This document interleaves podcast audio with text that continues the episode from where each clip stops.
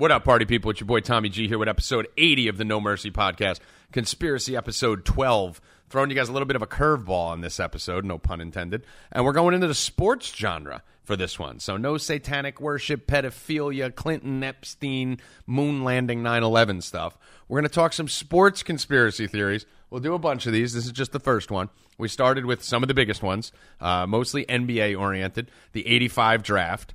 Uh, we talked about Tim Donaghy and the fixing of games. Some, there's a nugget in there that you're going to be shocked with when we start talking about that. Uh, did talk about Ali and Liston, but the main thing on the podcast is why did Michael Jordan retire for two years out of nowhere in the middle of the fucking reign of terror that he was unleashing on the NBA to go play baseball?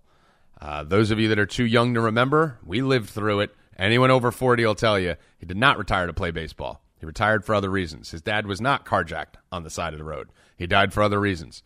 And on this podcast, we will give you the information that you need to present this same case to your millennial friends and inform them why Michael Jordan retired. Without further ado, hit it, Miyagi. Mercy is for the weak. We do not train to be merciful here. A man face you, he is enemy. Enemy deserve no mercy.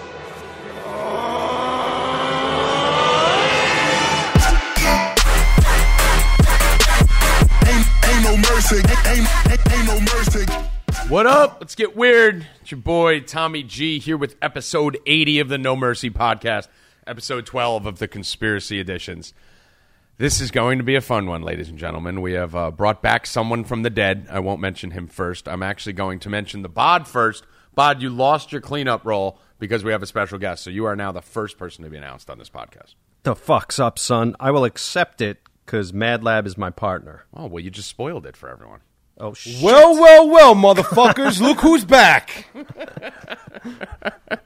So the Mad Lab is back joining us on the No Mercy podcast. For those of you uh, who are new to the podcast and don't remember the Mad Lab and the Bod, and there was another guy who was on here with us. What was his name, Kurt? That used to do Oh my! God. We still get tweets. I'm not listening till Rob's on, and I haven't seen Jim in a while though. I don't know if Jim still listens. That's never. I've never seen that tweet ever once. I'm There was one yesterday that someone said they will not listen till the goat comes back, and did hashtag her at the alcoholic. Well, uh, Mad Lab. I think you're the goat, I am the fucking goat of this show, son. Rob. Rob. When have you ever seen a tweet someone saying we need more Rob?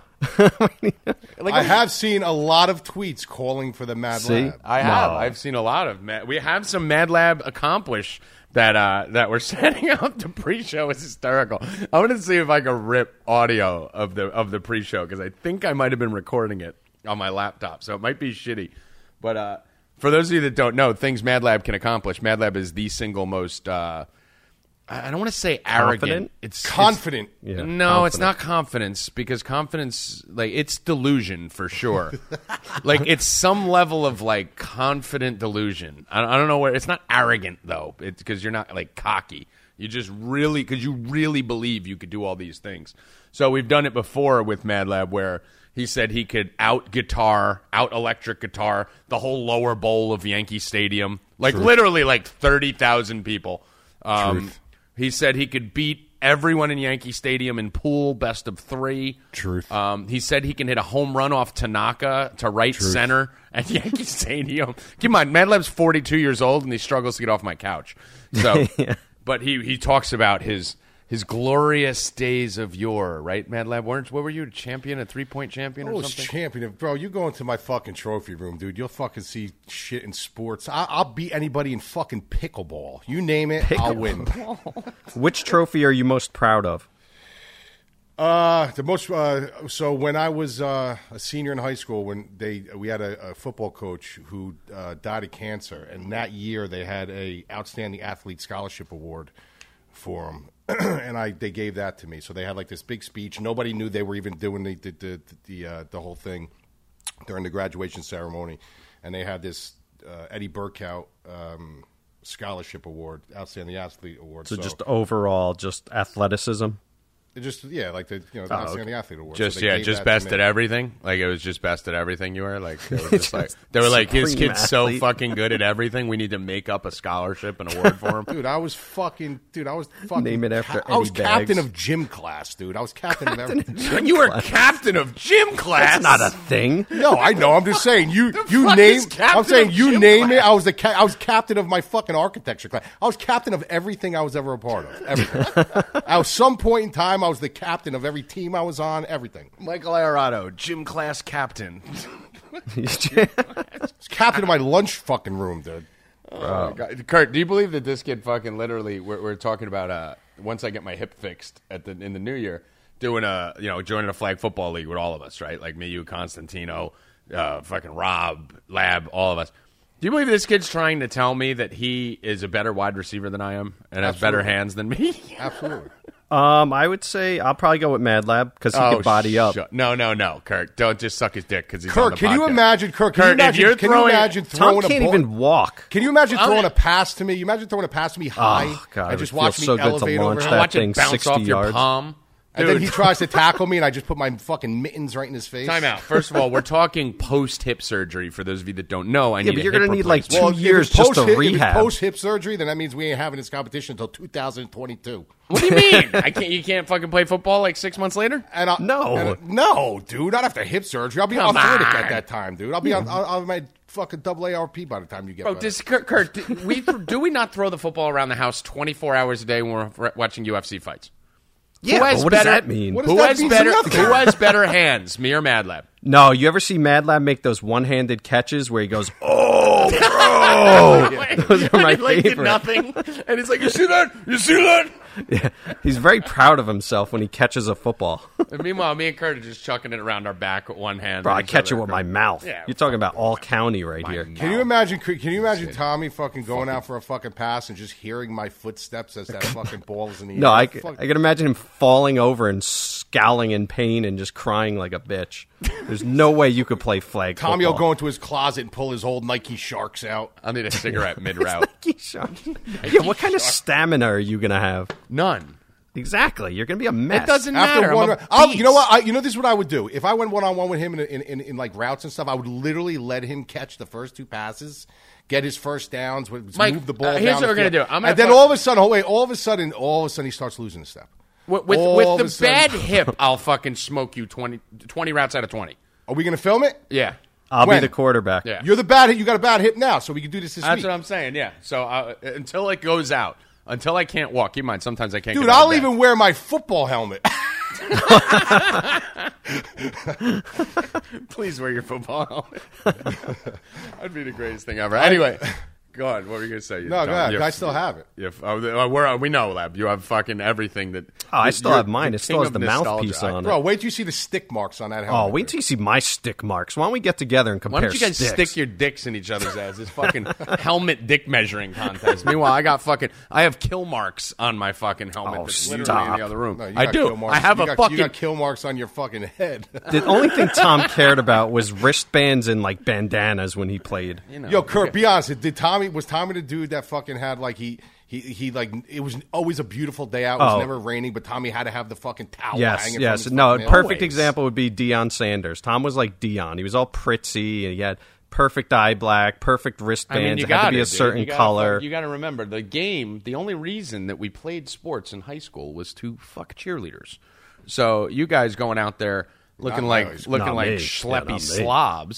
Slobs. I'm fuck when I'm dancing in the end zone. They're like, look at this fucking beautiful beast of a human. It's Just unicorn. sexy You know, when, you know when unicorn. Tommy danced in the end zone? Tommy danced in the end zone in the beginning of the game when they were playing music. Coming out, first one out of the tunnel every time, baby. he skipped out of the at, tunnel. the, at, the, pe- at the pep rally. Let's go, routine. boys. Let's go, boys. Let's speak, speak to Catholics. Uh, anyway, let's get to the. Hold on, when we before Oh, we start Jesus. conspiracies, Okay. uh, Mad Lab showing up a week before co-host of the year is a little shady to me. Oh, a little conspiracy. No, but actually, there. I haven't been dead, dude. I've been on lunch money. I've been on. I haven't been. Dead. Yeah, he's he's been fucking puking on lunch money as I eat fish heads and fucking eyeballs. By the way, you guys need to ch- tune into the lunch money show if you're not. It's fucking phenomenal. We're doing a great job over there, and I'm very biased. And where But, is um, over there? Over that's where I'm about to go. But nice, nice tea up there, Kurt. Uh, you. EliteSportsBetting.com. Get over there. It's Tuesday and Thursday. I know a lot of you guys are like, oh, I don't know. I want to check it out before I buy stuff. That's fine. The show is free. It's every Tuesday and Thursday at 1 p.m. It's myself, Rob, who the three of you on Twitter keep asking for on the podcast. We do a show every Tuesday and Thursday, so you can see him there. So it's me, Rob. We usually have Fried Egg Paulie on, who's just a fucking monster handicapper. Frank Brank, who's an originator of uh, all his lines and just up in every single sport that we have. These two guys are fucking brilliant. Me and Rob just go around, talk about dicks, and throw some bets around. Uh, and then we have the Mad Lab who comes on for the eating contests and fucking MMA bets. We have special guests, Healy, everyone all throughout the week. So every Tuesday and Thursday, elitesportsbetting.com. Write it down. It's about an hour, hour and a half show where we give out bets for all the games, every sport. If there's a sport going on, we even have Duke who comes on for soccer. If there's a sport going on, uh, we're talking about it over there. So make sure you go check that out. Plus, we have the bets that we do, Lab, where you made me eat a fucking fish eyeball on the fucking show the other day. Amazing. So good. I have another bet lined up after Sunday for Tommy G, and we'll see if Tommy can get me to eat something and I could puke everywhere. Yeah. So what we do on the show, we make a bet on the shows, and then the because it's lunch money, the loser has to go eat the thing that the other person requests. The, the shit that we're eating on these shows is fucking disgusting. So that's worth it alone. But uh, get over there and check that out.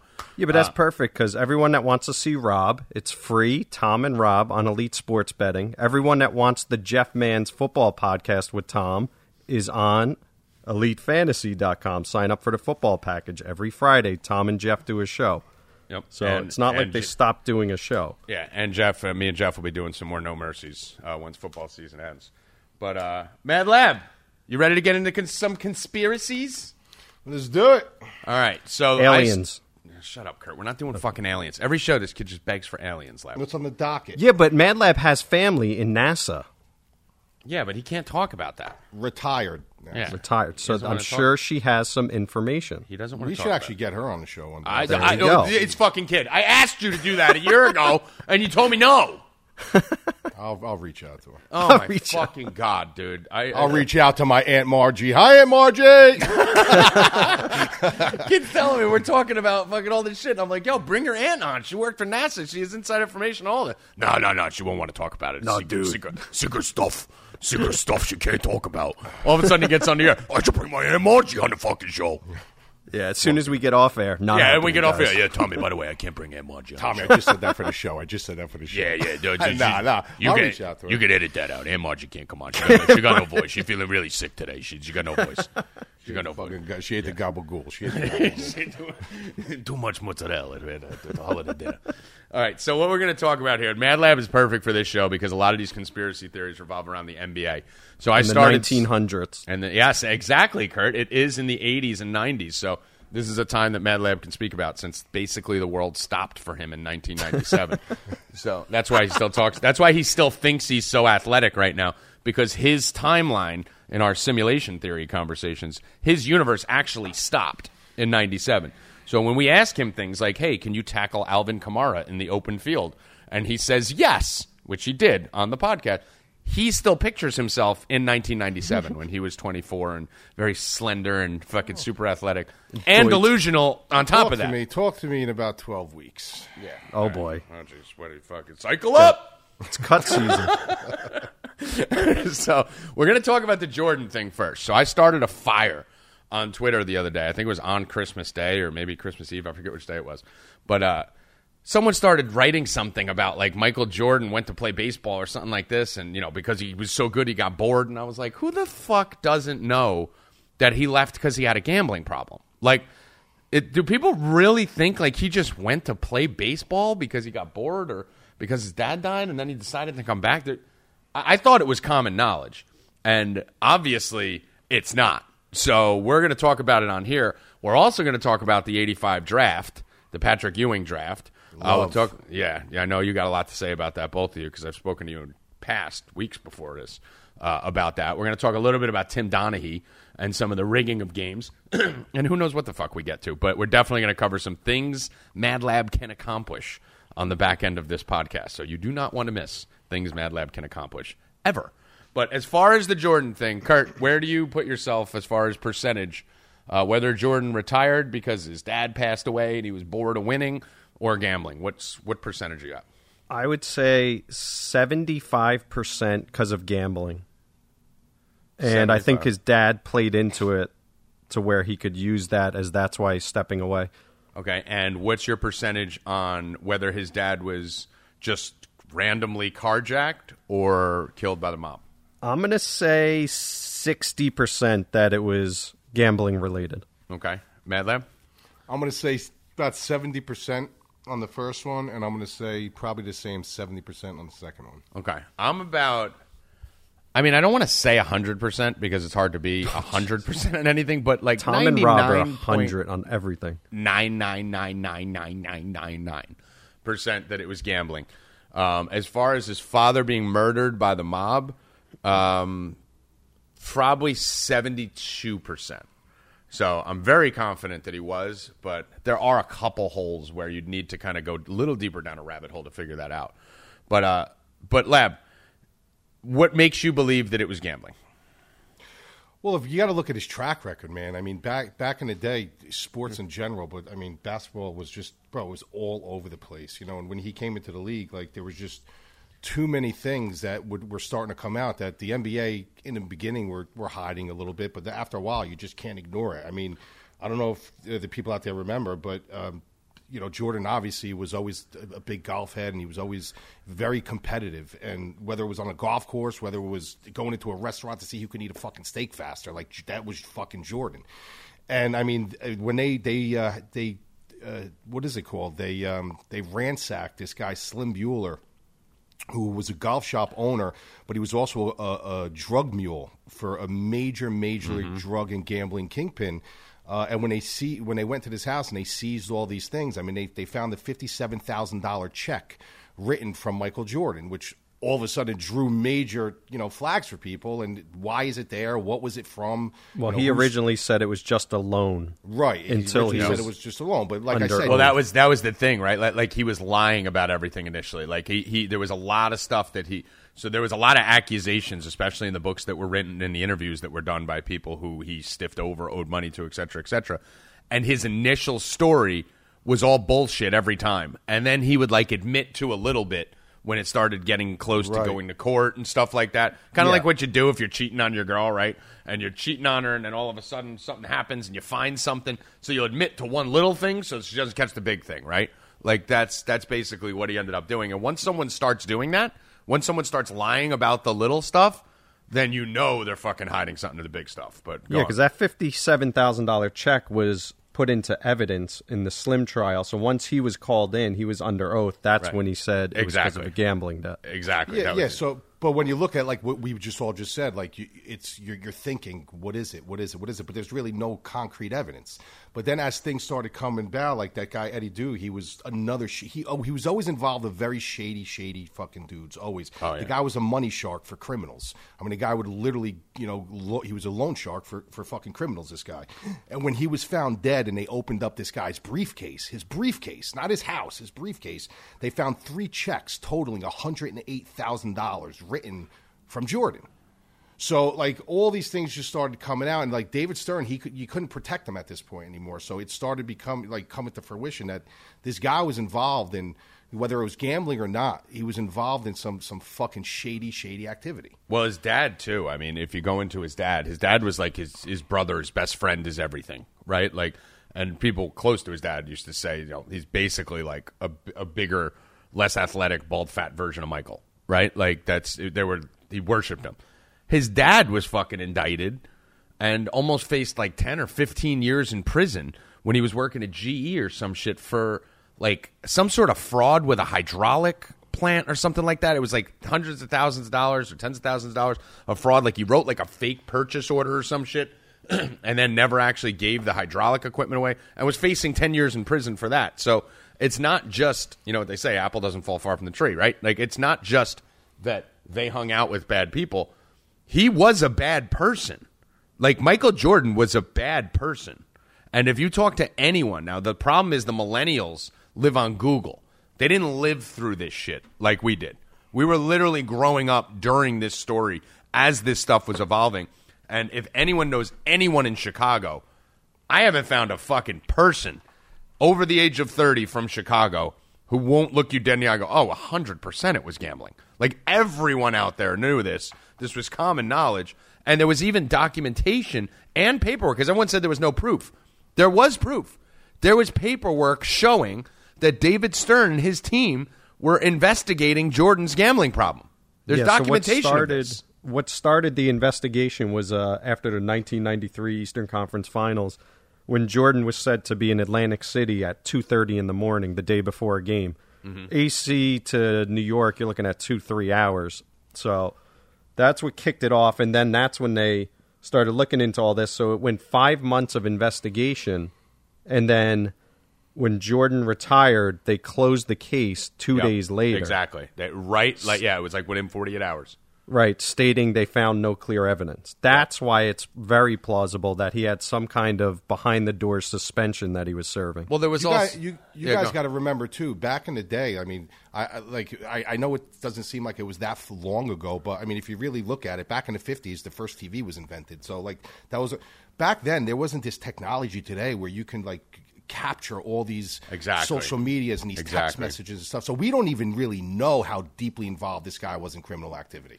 I mean, if you're looking 1993, did any of us even have a cell phone? No, I don't even. Were Beepers. beepers even around there? Yeah, like it was beepers. So Yeah. there was no text communication. There was no tapped lines. There was there was no cell phones. Like you know, it was the Zach Morris cell phones, right? Like were the only things that were floating around back then. If if any of the shit Jordan was doing back then, he was doing now, he'd be fucked because he was literally just going to casinos in Atlantic City. He spent a lot of time in Atlantic City for someone in Chicago, but he'd have been filmed five thousand times. People been ratting, snitching. It was also a different world back in the '90s where people protected each other. You know, like it was more kind of you know they talk about the mafia ties that were there, but everyone wasn't ratting on everyone and telling on everyone and looking for Twitter clout, clout and fake news and fake stories. It was like the people in Chicago knew what was going on and they kept their fucking mouths shut. The NBA knew what was going on and they kept their fucking mouth shut. You know, nowadays they got to fucking suspend people for hearsay just because there's so many fucking social justice warriors and people the picketing cancel culture. Yeah, and they're and they're a multi multi billion dollar company. Though the NBA was struggling during the '85 draft and even into the early '90s. Like there, we'll get into a lot of the financials going. You guys see the NBA now? That's not what it was. They couldn't afford the face of the NBA to be taken down in a in a gambling thing. So Well, put it put it in perspective this way. Put it in perspective. Say what Kurt and you just brought up about him being in Atlantic City. What you say? Two o'clock in the morning, Kurt. yeah. Yeah, two. By the way, now- on that note, by the way, the flu game is bullshit too. I don't know if we'll have time to get into it, but he Oh, yeah, it no, wasn't. we got to do that. yeah, it wasn't a flu game. That was bullshit too. But but picture but picture at two o'clock in the morning right now if he was playing New York and he walked it. Twitter. picture would have been- LeBron Oh my James. God. Oh my God! I just saw Jordan. in You'd have live videos tomorrow. everywhere. Yeah, it's it just you, you don't know. We'll never know how deeply involved he was in criminal activity. But to know that we have the facts that we have now, you can only imagine. Yeah, and listen, the funny thing about it is, I mean, we all love Michael Jordan. like, I, I got jumped on Twitter, like, oh, you're just a Jordan hater. There's not a fucking 40 year old in America who's a Jordan hater unless you're a Knick fan, which Mad Lab's a Knick fan, and he still worships Michael Jordan. So it's we all worshipped him. We no one wanted no one wanted to believe it either. So that's part of the reason why. But there was so much stuff that came out about like it- it's just blatantly obvious. There's actually an interview. I was looking for the sound clip. I was scrambling this morning because I was hungover. Uh, I'll try and post it on Twitter. But there's a clip of Jordan after he was talking about his quote unquote retirement when he slipped. And they said to him, you know, you're ever coming back? And the league had 100% planned to call, co- have him come back. There's multiple, multiple witnesses, multiple people in the NBA who've come out and said that this is a real thing. Uh, I mean, even uh, Michael Franzese, who's you know the mob guy, has come out who worked with the NBA for a while, was saying, yeah, I mean, it's obvious he definitely, definitely had a gambling problem. He's the biggest degenerate gambler you know you've ever seen. You know, so when he came out after the retirement, the funny thing was he made one sentence which made then made me go, "Oh shit, something's up." They said, "Are you going to come back?" He said, "Yeah, I'd like to come back. You know, who knows? You know, a couple years, five years, I don't know, but I'd like to come back if David Stern lets me." Who retires at their own will and then as the number one player in the world in all of sports and says, "If David Stern lets me," like that right there, like no one has to let you come back from retirement.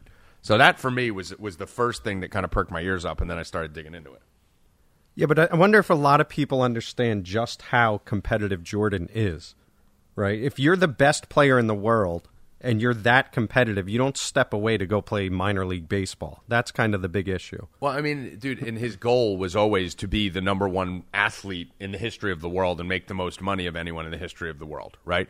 You're not leaving forty million dollars a year on the table with three championships, lab. Well, especially if you have gambling debts, you're not going to minor league baseball where he probably got paid what Nothing. five hundred Nothing. grand at most. No, not even. You got to be. well, you never know because he brought everyone in. Yeah, I mean- and leave a gazillion dollar job in the NBA. Well, if you if you if you think about uh, if you want to go like the the um, uh, the route the, the innocent route on it, the innocent route on it was that his father always wanted him to be a professional baseball player. You know, that was the innocent route. That was what he felt like he accomplished everything he accomplished in the NBA, and he wanted to test his waters in baseball because apparently he was a very good baseball player, and that was his father's sport. That's the innocent route. Do I believe that? No. No, hundred percent not. Like it's, it's No, if just your kid is the best on the planet at a sport, would you care if he didn't play baseball? Well, you no, need an because, alibi. because no, it doesn't. That, that doesn't. That means nothing. When people are as competitive as him, look at guys like Deion Sanders. Look at guys like Bo Jackson. You know, you could. It's you can make the fair argument to say he was just trying to be another one of those guys. Like if they can do it, I can do it. And and he was a horrible baseball player. But if you want to go that route, I mean, and be the best and be as competitive as he was, I can see a lane where he's saying, well, if they Well, were yeah, multi- and- you know. and that's why he made up that story. Like you know, you're Right. not going to make up a story that's 100 percent not believable, right? Like you got There's to going to be it- a story to There- cover it. Yeah, there's got to be something. I mean, listen, his dad was murdered, um, or died, but his dad was murdered, and honestly, the Heat. That's when the Heat went crazy. When did his dad die? What was it, June or July or something of that year? July 23rd, which is weird if you're a numerologist like myself. Oh yes, please. they happened to kill him on the 23rd. What is what is weird about? Oh, the 23rd is Fucking number. number. Gotcha. Jesus Uh, but that what does that have to do with numerology? Well, you know, because it's uh, the No. 23rd. He's the 23rd. I don't know. No, numerology would be if like the 23rd was the day that Satan was supposed to like his jersey number was 23 and he fucking died on the 23rd. Yeah, That's don't you it. think they might have sent like a message? Right, yeah, no, 100%. 20 allegedly but that's not killing him? numerology. Lab, you're a superior athlete, so you could kind of uh, see this out there. What did your dad want you I to play? I love play? how he didn't even laugh. He just like this was like, yes, yes, I am. Continue. Yeah, Mad Lab can relate to this more than me and you. What did your dad want you to play? Uh, the crazy thing was when I was when I was younger, when I was like a really young uh, kid. You know, obviously he wanted me to, to box. That's what he wanted. Um, but then when I started playing baseball, um, you were he had this fabrication in his mind back then that the, the, the MLB was starving for catchers. Like they just needed catchers. Nobody wanted. I swear to God, they, he Uh, had this every- thing in his mind. Everyone heard I that growing up. Yeah, that would I that a I would have you know and, and I and I was and I, I was a, I, would, I caught for ten years and and uh, uh, I probably could have kept going. You know, what I mean, Yeah, if I you would have you would have gone pro. so let's sure. say this. Say No, you no, were I'm in- not saying that. I just said No, I you, could've you kept think playing. it though. You think it though. I was a But- really good catcher. Yeah, you think my it, though. only problem Yeah, you was think this. it. I'm going to tell you my only Do you problem think was. it, Lab? Do you think you could have gone pro? Do you think you would have his gone pro? Yeah, probably. Yeah, exactly. Yo, but listen, hold on. My only problem was this, and it used to drive my father nuts, dude. My only problem was that You're insane. as I got no, as I got older, dude, I, it, it, it, it was getting harder for me to get out of bed. Uh, to get- to get the jump and on somebody stealing stealing second. Yeah. you know, it was just getting tougher and tougher for That's me. And that's I, that's the sign of a professional catcher when you start going downhill at no, 18. but I'm just saying. But then I started. I f- then I fell in like I, I fell in love with you know basketball, football, and and then you were the and best at all of those too. I was. I mean, So how wait, did- let me let me. in ask the words of. Vegas Dave, how does he do it? How does he do it? I don't Fuck know, man. guy. Mad Lab, likes so if you were like a top boxer, let's say you were the heavyweight champ of the world, which you would have been if he pursued it, right? If you pursued it, Obviously. and your dad always wanted you to be a catcher, and Well, you were actually should have done legit to where you could have been a minor league catcher. Mm-hmm. Would you have any desire to leave boxing and go try to be a catcher because that's what your dad always wanted you to be? No, no. But but but oh, you got to also remember this, dude. There was no. I, I don't give a fuck who you are, what athlete, what actor, what presidential candidate you are. That man's mind, dude, was wired differently than Oh, any yeah, he was a psychopath. on this planet. Yes. He was a psychopath when it came to perfection and when it came to competition. If you look at his locker room, he was one of the most hated men in his locker room because he he expected so much from you even if you couldn't give it to him he expected every night night in and night out that you gave him fucking everything dude the guy was a, a just wired He was a serial killer. He was Yeah. basically like he had the mentality of a serial killer. He just harnessed it towards basketball. Bro, And- Horace Grant hated him. Bill Yeah, Cartwright dude, hated him. Krause. They What about him. Jerry Krause? Like they they fucking despised each other, the GM and, and Jordan at the time. Like when Jordan left the Bulls, he started blocking free agents from going there. He didn't allow them to get free agents. He was making phone calls to every free agent and blocking them all. And they all started going to different teams and they made an excuse that oh it's cold in Chicago. That was that was the fucking reason why half of them gave. Like he so that's why you know he wouldn't have left because his biggest fear in the world would have been to leave the Bulls at that time and then win a championship without yeah, him. Pippen, that would have been his if biggest Pippen won fear a in the world. championship. That would have been the worst thing for him. Everyone hated him. Everyone from Chicago. I know tons of people. Talk to Rusty Nuts. Talk to anyone you know from Chicago. All of them have met Jordan at some point. Ran into him somewhere. He did not tip. Lab, didn't you have a story about? Okay. Yeah, um, my buddy Mike was one of the heads of the sports books fuck. at the Bellagio years ago, and he like a guy like me or you or anyone listening to the show. When you win, you go to the window and you you cash your money. Well, Mike was the guy who, when you were a big major player, like he used to tell me, he used to have these Asian guys flying in, like just for the night. Yeah. And if they won, they would bring him into this back room and pay him. Like they it was just like a Right. private payout. And he said that um, he- Michael Jordan never even tipped the valet people. Nothing. Nothing. Nothing. Ever. And now here's the thing: if you're a gambler, which uh, I can relate on some level here, but uh, if you're a gambler, you do not just gamble on something. You gamble on everything if you're as competitive and crazy as Michael Jordan. We have documentation of millions of dollars in a single day being gambled on a golf course. I was actually going to come out and tell a little bit of a story about a friend of mine whose father actually was connected to the guy that Jordan owed a couple million dollars to from golf outings, from a charity event, and from one other thing. I forget what the third thing was, but he said he didn't want his name or anything shared on the podcast. So I'm going to leave that off. But um, this dude gambled on everything, and they have him on a recorded line putting in a bet for a basketball game. Now this was this was I think it was in that dude's book when he was talking about it. He said I can't confirm that it was the NBA. I can't confirm. He's like it was during the NBA time. I can't confirm it, but I know he was talking about a basketball spread, and I heard him putting a bet in on a basketball game.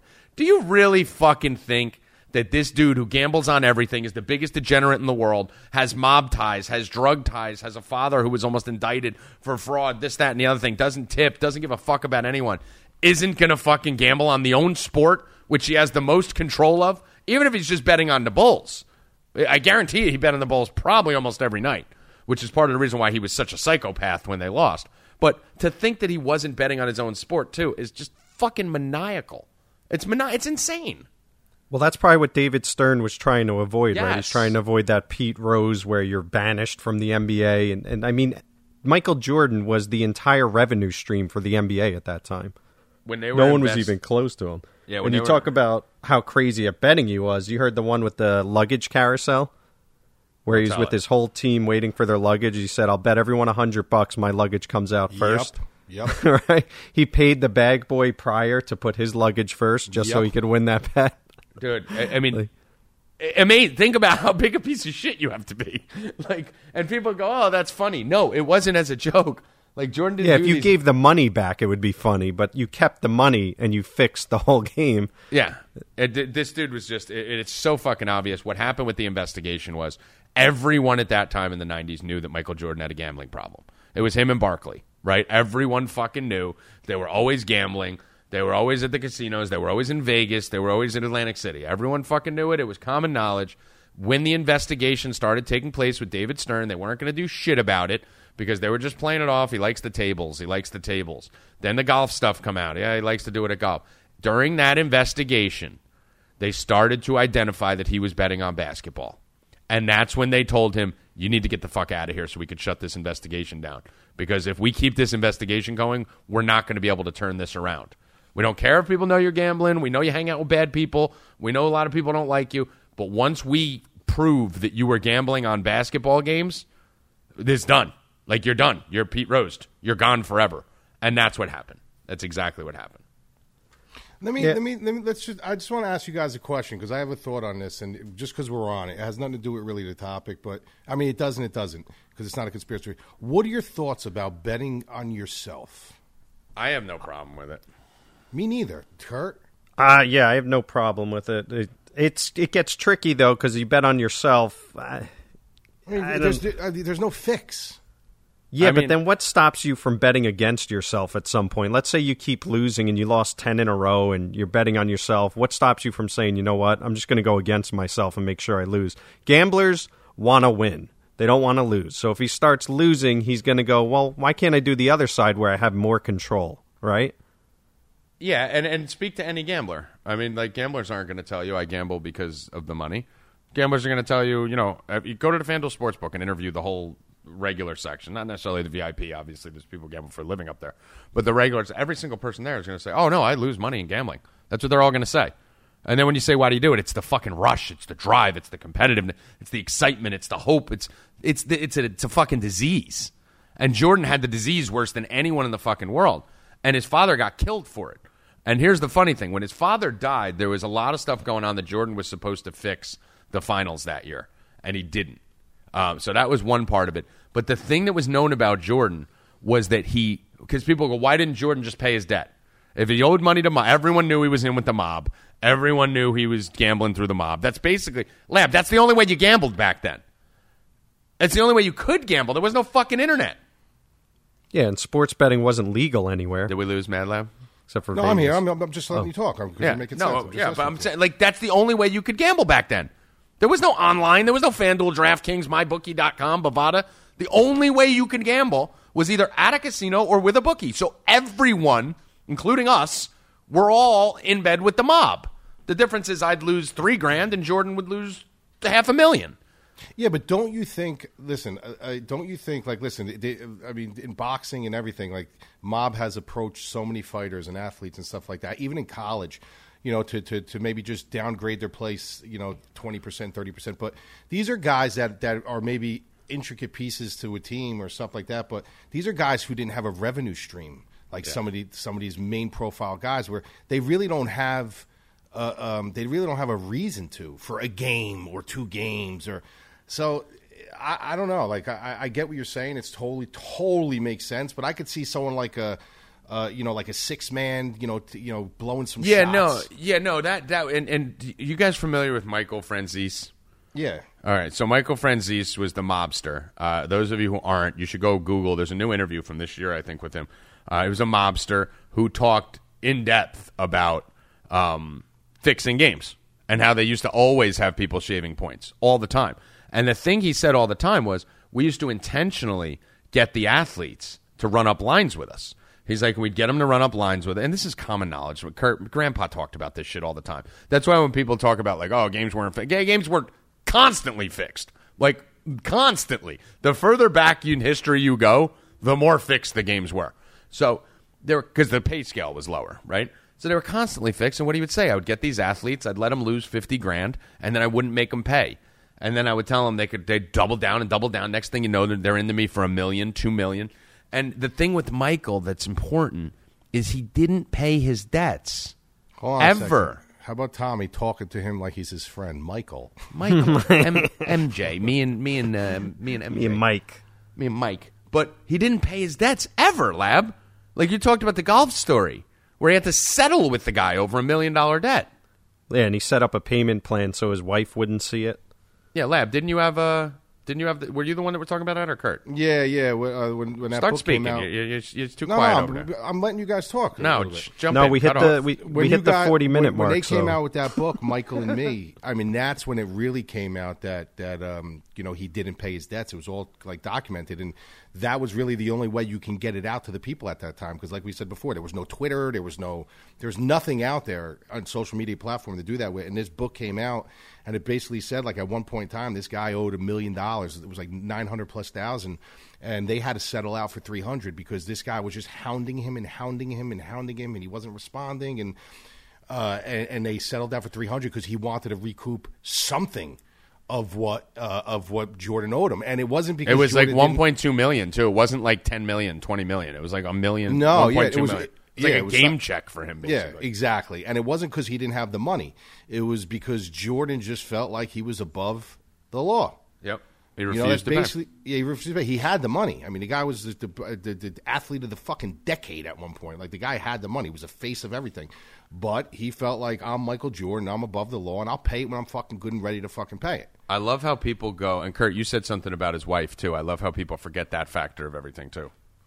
Well, yeah, his wife used to check his finances. So when he settled up with that, uh, the guy that wrote that book, they settled on what three hundred grand 300,000, I think it was. instead Yeah. of the million or whatever he owed, and he had to set it up in a payment plan format so his wife wouldn't realize what was going on. What was going on, right? Right. So you have multiple factors here when people say he couldn't he could have paid.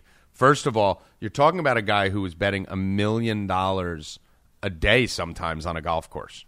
If he made forty million dollars in a year, and he had a wife up his ass, which everyone knows that story about his fucking wife, how she was on top of his finances because she knew he was a degenerate gambler.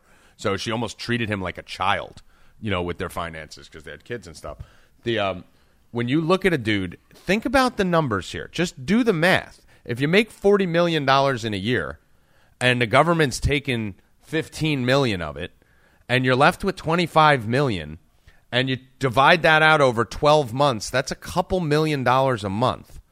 You're talking about a guy who would gamble a million dollars on a golf course in a day, who would run up three quarter of a million dollar markers seven hours before a basketball game. To gamble two million dollars a month and then be broke at the end of that year is not fucking unrealistic at all. But it's not even about that. It's about that he had to hide it and he was arrogant, and that's what happened with his dad. He told the mob to fuck off. He said, "Go, you're not getting your fucking money." And he did it enough, and they fucking whacked his father. The fact that they're saying that this is two random kids right after the NBA Finals, like a month or so later, two random kids killed his dad. His dad was in a car sleeping. He was uh, like, Well, that was the weird thing when they said he pulled over to take a nap. How would you know that though? yeah, it's all bullshit. The If car, his body was found in South Carolina, how would you know he pulled over to the side to just take a nap? he was missing for three weeks. Yeah. He was missing for three fucking weeks. And the car was found nowhere near where his route was.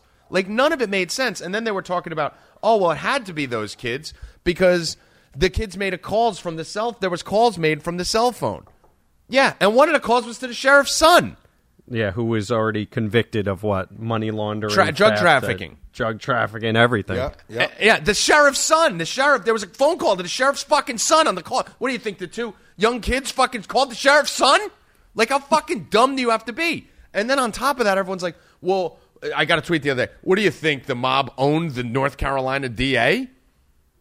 Yeah. Fucking, Well, it- you ever see Godfather Three? They own the fucking Pope. Like they, Yeah, you ever see hard- Irishman? They own the fucking president. Like you think they can't own the North Carolina DA?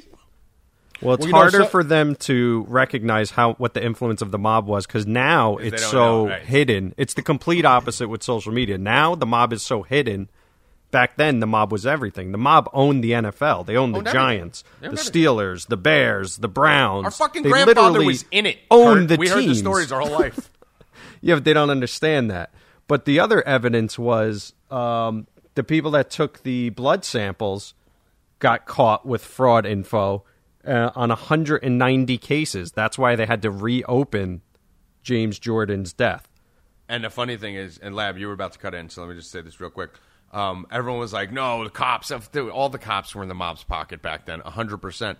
And the the Robeson County Police Department in two thousand three, I think it was two thousand two, twenty two police officers from the county that his father's body was found in were indicted. Twenty two for different charges, everything from kidnapping, drug trafficking, fraud. Twenty fucking two. So you're not only talking about his dad's death being extremely coincidental with everything that was going on with the case, but All of a sudden, you have a fucking county with nothing but dirty cops, and the road that he was supposed to be on that day, when you know his trip from I think it was D.C. up to fucking Atlantic City or wherever he was going, his car was found like hundred miles out of the way. Uh, It, none of it made sense, Mad Lab. Yeah, no, it's you know, it, listen, it, the thing that what it is is there's a lot of fucked up fans out there, and a lot of people were tied into that. Like, uh, Kurt, you could appreciate this. Remember Reggie Miller when they arsoned his house? Yeah, Of course, Okay. my boy. Do you remember that? Of course, that's my So boy. There was that that that was in the beginning. That was considered like a fucking hate crime towards him, as far as just like a, a, crazy fucking fan that he couldn't win a championship, and they burned the whole fucking guy's house down, and that's that's the way it was labeled. So there, there's crazy fans, but people out there who doesn't who don't think that law was tied into the the mob are absolutely. all, all, all you got to do is watch the movie Serpico. I mean, I know it's it, it's a movie, but Serpico was extremely real. Back in the day, these cops made zero dollars and zero cents, and they would get boosters during the holidays. And all they have to they don't have to do anything wrong. All they have to do is turn a blind eye. They tell you, listen, don't be on fucking Highway 82 at f- between 10 a.m. to 12 a.m. Here's 10 grand. Here's 20 grand. It, it, it happened every day. Look at Copland. Look at all these. uh, Still back in the day with- now. Still happens with now. Look at with the with the bread routes back in the day. There was a bread route here in New Jersey. The, the name of the company was called Grateful Bread. Do you guys remember that company? I do actually. Yes, It was- and I have no memory, and I remember yeah, that. it was called Grateful Bread, and basically what it was is it was it was cocaine mule. They had everybody tied into it here in New Jersey. That's what it was. Yes, basically- I remember reading about they were, that, yes. Yeah, they were delivering cocaine through the bread, Yeah. and everybody was in on it. Everybody, and now you could see the trucks once in a while. They're like they're they're they're. Uh, they're still roaming around now. Somebody tried to reopen the business on Grateful Bread, but I mean, everybody was tied in at that time because it was hear no evil, see no evil. And here's you know, here's have a good holiday with your wife, and here you know, take care of your kids. And how does it? It was envelope after envelope after envelope after their envelope. And for you, those of you out there who don't think that this shit fucking transpired, it only transpired in movies, you're out of your You're- fucking mind. They're so fucking dumb. These millennials act like the world started when they were born at 14 years the old. The government's corrupt now. Everything is fu- dude. The, the the mafia owned the fucking United States of America. The only um, thing I'm going to say now is there's if the only thing I will say now is this about the mafia: It's gone. there is no more fucking mafia. Yeah, They're it's gone. It's gone. They're they're just a bunch of fucking people who think they're in the mafia, but there is no more families. There are no more mafia. There's all that shit is gone. But back in the day, there was an omerta, and it was it was a, a real real fucking thing. John Gotti was the perfect example of it, where he fucking ran New York, and not only did everyone know he was fucking crooked, everybody loved him because he took care of everyone the cops the fucking civilians he took care of everyone as long as he was allowed to roam freely It's the Italian way, right? Just keep tipping everybody, and no one fucks with you. Yep. that's, That's where Jordan fucked up. yep, exactly, and that's where Exactly. exactly where you're right. That's exactly where he fucked up. because he was a mafia he was he was a mob in its in its in itself Yep. Yep. Except the difference is he didn't take care of everyone, and then he Good got point, taken, Kurt. and then he got Very taken, good point. and then he got taken care of. So, yeah, his dad, uh, in my opinion, was definitely murdered. Uh, it was definitely payback to to teach him a lesson.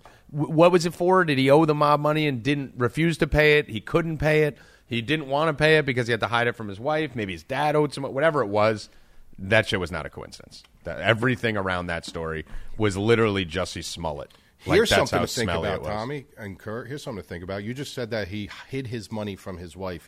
He had to hide things from his wife. So who's to say that he didn't utilize his father as a mule ah. to, Oh, yeah, gam- to, to, to gamble his money? And when he wasn't paying back the money, they went after his father. It makes Yeah, sense. and his father wouldn't roll on him. Obviously, it's his son. Bam. yeah, but look and how then they like set dark. up those two kids. yep. But even when you see Jordan, like you just see like a dark figure, don't you? He it never seems like he's happy. He just seems like he always has a cloud. If someone in your family died because of your gambling problem, wouldn't that just haunt you your whole life? Of Yeah. course, I mean, obviously, yeah. So like I feel like that's even another thing that people don't look at is just his demeanor and his personality even now. You just don't see any happiness in him when you see him. Dude, he's a serial killer. The dude's a serial killer. He's Yeah, guys like serial- that are different, bro. Guys He's like just- that are different, bro. Yeah, he just he he wasn't a compassionate person at all. He just didn't have that that's like you know when you talk about this generation being soft, like he was zero percent soft. Like he had, he Right. didn't even have like probably remorse or regret or anything for anything he ever did. Like he was serial killer crazy. Um, the the funny thing is the flu game we mentioned a minute ago. That was not a flu game, people. That was not a flu game. He was hungover. Everyone knows that. Mm, was- I heard something different. okay, what, what did you hear? Food poisoning. So the food poisoning makes the most sense. They I think said it makes five. the least. They said five dudes delivered the pizza, and then he was the only one that ate it. And then at two, three in the morning, he called the trainer, and he was throwing up everywhere. Let me ask you a question, That makes the most sense. I want you guys to both think. Okay, so they said it was food poisoning, right? I want Right. you to both think. First of all, there's no proof that Five Guys delivered. Well, they said it was flu. The narrative is the the, flu. the na- narrative is flu, which is complete bullshit. Right. Yeah, that's that's you don't you don't have the because he Right. played again tw 48 hours later and he was fine. So you, you don't have the flu, and then it's just like, oh, I'm better. Like a day later, and you were better a day before. These games are played 24 hours apart. He didn't just you don't get the flu for a day. Have any of you guys ever had the flu for a day? no, it's literally a, at least a week. Yeah, you're thinking these. This is the ch- finals, so like you're playing every other day. You don't just have it for one day, so that's out. The only two that were questionable was food poisoning. Um, when have you ever seen five guys deliver a pizza? One. Okay, so that sounds like bullshit. They just wanted to make it more believable. My favorite part: Mad Lab and Kurt. Name one time in your entire life, including here when people say they aren't hungry, where a pizza has been ordered to a room full of pizza people and only one person ate it. Yeah, but I could see it at three in the morning. People could have knocked out. I mean, I could see it. Kurt. Thi- this, this is what I. This is what. Listen, I, I logistically, I really, literally think he was sick. What he was sick from, I don't know. But the way Michael Jordan's mind is wired, I think when he went into that game and saw the game that he was having, he played it. Like Oh a yeah, that's for, that's for sure. Yeah. Well, I mean, and, And I he- and I respect him for that. You should do that. You know, he So played wait. it like a theatrical show. Like he was fucking Pippen was holding him. I and I. Oh, and Oh I- yeah, I LeBron mean, does that all the time now, Yeah, where he was acts like he's dying. Yep. Yeah. I mean, it but was wait, I want to hear your theory, Tom. What do you think happened then? Just he was Jalen hungover? Rose at a party told about 15 people that he was with Jordan and knows for a fact he was hungover the night before. I believe it. Another player in the league who was there. So, like, that's enough for me. You know, like right there. Yeah, but And- hungover. If he's hungover, just take an IV and he's fine. yeah, no, Kurt, dude, I've been I've done presentations. I'm Yeah, doing but- this podcast hungover. Yeah, but hungover to the point where Scottie Pippen has to hold you up 24 no, hours that's later. theatrical, dude. Yeah, that's Jack. That's theatrical. That was all theatrics. I think food poisoning is legit. But come on, Kurt, you think that was? You don't think he played a little fucking theatrical fucking scene in that thing? Oh, I'm sure it was a He little, saw- but to be like that window. for being hungover is crazy. Well, dude, listen, people feed into it. Look at the whole Willis Reed thing. Like, people feed into that shit, dude. People Yeah. feed into that shit, dude. I mean, come on.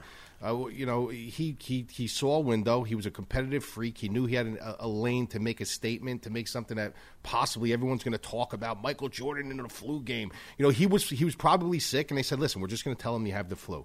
And he went on the court and he played, and he had a good game. And it was a it was a people started on the networks talking about, "Look at Michael Jordan. He's got the flu." This that, and he played into it because he's a fucking genius. Dude. That was a genius move on his part. And everybody's still talking. We're talking about it now, 20 But years later. The thing about yeah, I mean it's it's it's it's it's it wasn't flu. His own trainer is the one who said it was food poisoning. His own trainer who was with him that night. Grover Right. or whatever, or Griever or whatever the fuck his name was. So we throw sickness out. His fucking physical trainer, the guy who's responsible for his physical health and well being, came out and said, I was with him, he got poisoned. It was food poisoning. So, like, Right. literally any form of sickness outside of that is out. So you initially start to believe the story. Now, what they were saying was that there was no one who could deliver pizza at that time because they were in fucking Utah and the fucking room Right. service stopped at 9, 10 o'clock, whatever. They didn't eat the pizza at 2. He got the phone call at 2. But the weirdest thing is if the guy who's solely responsible for your physical health and well being is in the room with you and you guys are all hungry. It was you know it wasn't like two in the morning wake up. They got home and the and the fucking room service was done. They were Yeah, all you out. don't know who was hungry. They were all out together. People people don't do that. People don't eat separately when you go out. If me, you, and Yes. Mad Lab go out, we go grab a slice of pizza. We go watch the fucking UFC event at the Garden. We come out, we grab some slice of pizza, we go home. It's not like I'm gonna go get pizza and you're gonna wait three hours. You're either fucking hungry or not. But no, the it bottom, was more of they went out, they got back. Jordan's like, "Oh, I'm fucking hungry." Got five dudes to deliver him pizza, and everyone else is like, "Nah, there fuck that. I'm going to sleep." people in the room. No one Yeah, had a slice. Yeah, that's what I'm saying. They're probably like, "No, I'm not hungry. I'm just going to sleep." You got to remember, Jordan No, they was didn't like go to sleep. the alpha they were king. there. They were in the room when the pizza got there. They were all there. Jordan didn't call them until two in the morning when he felt sick, and he said, "Get over here. I feel sick." Supposedly, which is bullshit.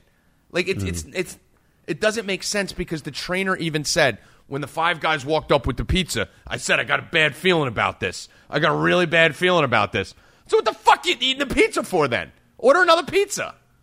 Like, Bottom it line made is, sense. Utah tried to kill Michael Jordan. Yeah, so either Utah poisoned them, um, or or they were out late hangover. because no one could say no to Jordan, right, Lab? If you were, what if, if you said no, I don't want to go. What did Mike? This is he's notorious for this, right? Like you didn't have a choice. Barkley and all these guys have told tons of stories about Jordan. Like when Jordan wanted to go out, you didn't have a choice, and you were out till fucking seven in the morning. That's it. He went with the fucking training staff in Utah. Fucking went out, brought him out, dragged him out. They were really fucking hungover. And the next day, he said, "Yo, you guys got to make up a story," and that's what they did. That's what I think. But the bottom line is, it wasn't the flu. You know, and, and, and really think about it. In, in all your years of life, I mean, I've heard people getting food poisoning from, um, you know, from a lot of shit, dude. Pizza. I know. Come on. Yeah, but no, they obviously would purposely put something in the pizza to poison them. It's not like it was just bad no, well, cheese. no, it could be. It could be a load of things. Like if it really Yeah. was, then I would say that maybe they, they, they were rolling, kneading the dough, maybe on a, r- a ch- a board that they had chicken on or something like that. But how many times have you heard your friends like, "I got food poisoning from sushi"? Get Yeah, it? I pizza. had food poisoning from a you know a, a well, not no, a it piece was steak. intentional. I- I- yeah, I- exactly. I, I, there But- was something behind it, but it definitely, definitely wasn't the fucking flu, dude. Well, No while way. we're on Jordan, Mad Lab, Jordan's 56 years old. Uh-huh. I'm going to put you in your prime. Now, we did this with LeBron. Mm-hmm. I want to know where you stand with Jordan. You're in your prime, mid 20s. Jordan right now, 56. No, no, no. This is ridiculous. You right now and Jordan right now, Mike. You're not What, what do you do? Why do you prime? act like you're talking to a fucking rational person? Wait, hold on a second, though. Hold on. I'm gonna. wait, you- uh, you're what's trying to the be question. like. Hold on. I'm gonna do it. I know where he's going with this. Kurt's trying to go. All right, Lab. You at the best you ever were, and Jordan at 60. Who? Uh, what the fuck do you think he's gonna say? Lab. You right now at 43 with a fucking bad ankle, a bad knee, a bad hip, and a bad wrist. Right. At 43 years old right now, or however the fuck old you are, play Michael Jordan right now at 60 in basketball. Who wins? Oh, who wins the actual game? If you play him right now. Oh, him. In the Okay, actual he's now, spots now, now we work our way down. Now, if you in your prime, or what if Jordan spotted you right now, 10 points in a game to 20? Make it take it. right now. Yeah. Yeah.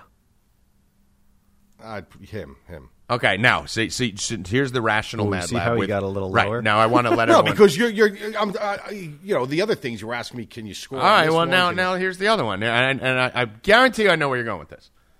You and your prime. Now we Uh. just snapped into a different human, right? Now, now you're going to hear the insanity. When you talk about Mad Lab now, he's like, ah, Jordan beat me, you know? But when now we're in the, the legend of the lab, okay?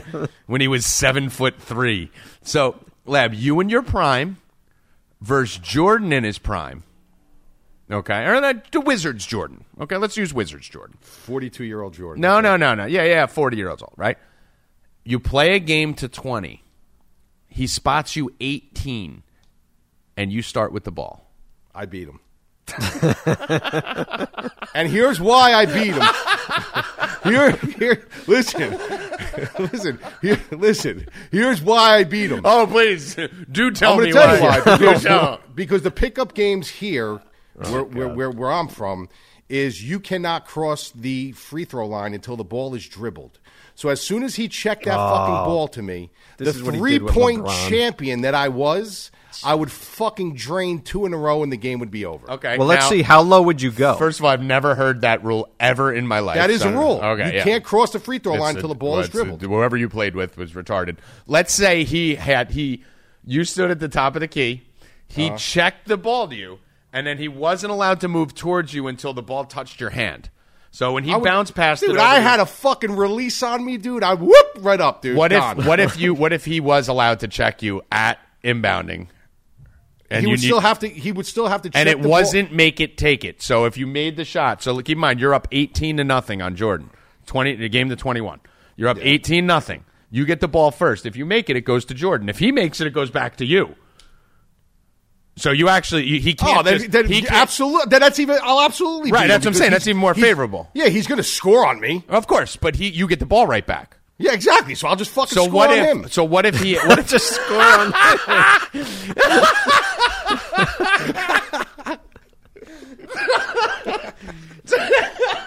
and this is forty-year-old Jordan. This isn't fifty-six-year-old. Because listen, No, this is prime. This This is, is prime this is how the Jordan. Mad This is Lab. prime would, this is Jordan. this is the way Mad Lab would pattern this. This is prime. I don't give a fuck right. what Jordan it is. by, by the way, Mike, what if it, what if I give you eleven? Then be serious. Don't just you know In his prime, in his prime. If I No give way, dude. What- how many points would you need to beat Jordan? you give me 18 in a game of 21, I beat him. What no about matter what era? six? what, about, what about sixteen? Oh, you might be pushing it there, dude. but here's it. yo, I'm gonna tell you this. I'm gonna tell you this. No, no, no, no, no, no, no. I'm gonna tell you this right now. All right, go. It depends if I was hot that day. Oh God! Because listen, this is the way my game plan would be, bro. Listen to what I'm doing. Uh, please, so enlighten me. You when you I'm check the ball, when you check the ball he's one on one, you have to check the ball from behind. No, the he's- he's- that's we- the way you check. We no, said no, we're no. doing a regular game. No, that's the way you check. Bro, what do you do? A full court basketball game, one on one? no, no. No. Just none of your stupid like you get to shoot threes on. No, no, no, no, no. I'm saying if he can, if he can check the ball to me and come right towards me, mm-hmm. then he has to check the ball behind the free throw line. That's the way you play one on one. So I would stand at the just three blow point by him? arc. No, I would stand by the three point arc, and as soon as he checked the ball to me, I would fucking fire up a three. But I mean, but I mean, you could you could get by him, right? I wouldn't even try to. But lab, Dude, let's what say if you he had checked ten it normally tries. and he checked and you had to he just checked it and he was on you. No, no, no. I, I might be able to throw up a sky hook or two, but I had a good head fake, dude. Yeah. if you had I'm ten sure. drives on him, where you had to drive on him ten times, do you think you could score on him at least once? Yes. How many times do you think you could score? I don't him? know, but I, if you give me ten, I mean, he tries, was I the defensive player of the year, like if, every if you year. give me but- ten times to drive on him, if, if I can get him up with a head fake, yeah. But I'm, I'm not going to say that. I'm, you're asking me in his prime, you think? You're, you're listen. You're Hold on, hold on. In his me- prime, you think, right? We're not talking about fifty six year old Jordan. Oh, in his prime? Fuck no. No, no. I'm saying if you had ten tries, do you think you could score on him once in his prime? No, if like he literally handed me the ball and he had his hand on my hip, no. What about at forty two? Mm, that's still pushing it, dude. He fucking dropped 40 in an NBA game at fucking 42. I'm talking about if you're fucking checking me the fucking ball in a game of 18 to 21 and he gives me the ball back after he scores, if I'm hot that day, I'm That's finishing him. He's ball. in? Yeah, trouble. Jordan- It's a He is wrap. in Jordan's trouble, dead. bro. He's fucked. Jordan's dead. I'd hate to be Jordan. I hate to be Jordan. Dude, you realize I would never, bro, I would have that on every, I would have that on my resume. yeah, because it would never happen because you're fucking delusional. That's a fucking. Would you beat him in yo yo? The sh- bro, dude. Dude. Let me tell you something. Let me explain something to you. If mm-hmm. if I played him in pool or with a yo-yo, I would fucking literally you destroy play him. him in a yo-yo. I Played him in yo yo. How would you play one in yo-yo? Well, you go, go trick for trick. Oh, okay. How many tricks can you do? What's in your repertoire? I can do a lot. I can do a lot of things. Can you walk the dog? Yeah, it's easy. Dude. Oh. Basic shit. Can you do the triangle? It's, it's got to be a Duncan Imperial or a Duncan of Butterfly. course. you we're not refuse- talking yeah, about- I mean, I mean, yeah. come on, you can't use who who even uses an, an, We are not another- heathens. And then a Duncan Pearly Imperial. The Duncan Imperial is a little bit more for speed, and the uh, Uh-huh, the, yeah. the Butterfly is going to get you more tricks. When's the last time you yo-yoed? I actually just yo-yoed um, about a week ago at my friend's gym. His son had one, and I was showing him how to use Would it. you say you're still an elite yo-yoer? No, I'm not at all, dude. But what you Were were, you at one what you time? were right. I was an awesome yo-yoer, dude. Like if we were at Yankee Stadium, could you out yo-yo everyone in the stadium? yeah, because no one does it no more. No, back then, like The in your in your in your in your yo-yoing. in your yo-yoing prime. No, nobody yo-yos. yo-yoing. Who the fuck yo-yos, dude? No, I'm saying in your yo yoing prime when yo-yos were popular. Yeah, because the yo-yos were never popular. Yeah, they were. Yeah, we of all course had they were. yo-yos We all had a as yo-yo. kids. Yeah, but nobody took it to the levels that I did. That's what I'm saying. So if it's like 1987, take you back to fucking young Mad Your Lab. prime. Yeah, in your yoing prime, and you're at Yankee Stadium, like out of this f- sixty thousand. If I had a bet, if I had a bet one way, I'd bet on myself. yeah, you'd beat sixty thousand people. like, would you yo them just one by one, just bang like White Walkers, just keep beating I had a couple. I had a couple pocket moves that.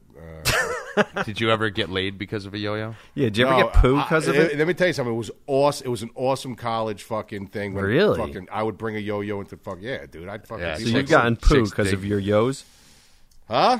You've gotten poo because of your yo-yoing? Dude, I probably forget about that. You got to see the kids' pool skills. Chicks Oh, dig the long yarn.